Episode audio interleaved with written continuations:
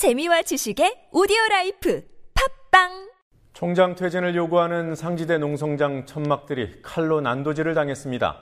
상지대 측은 퇴진 운동에 적극적인 교수에게서 강의 권한을 박탈한 데 이어 집회 발언 금지, 언론 인터뷰 금지 등을 요구하는 가처분 신청까지 법원에 냈습니다. 교육부가 특별 감사 결과를 바탕으로 상지대 김문기 총장을 해임 김문기 상지대 총장의 해임을 요구했습니다.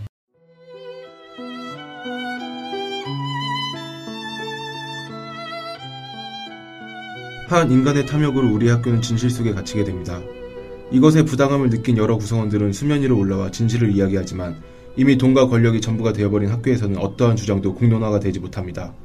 아직 우리가 잘 알지 못하는 학교의 진실, 학교를 부탁해서 곧 말씀드리겠습니다.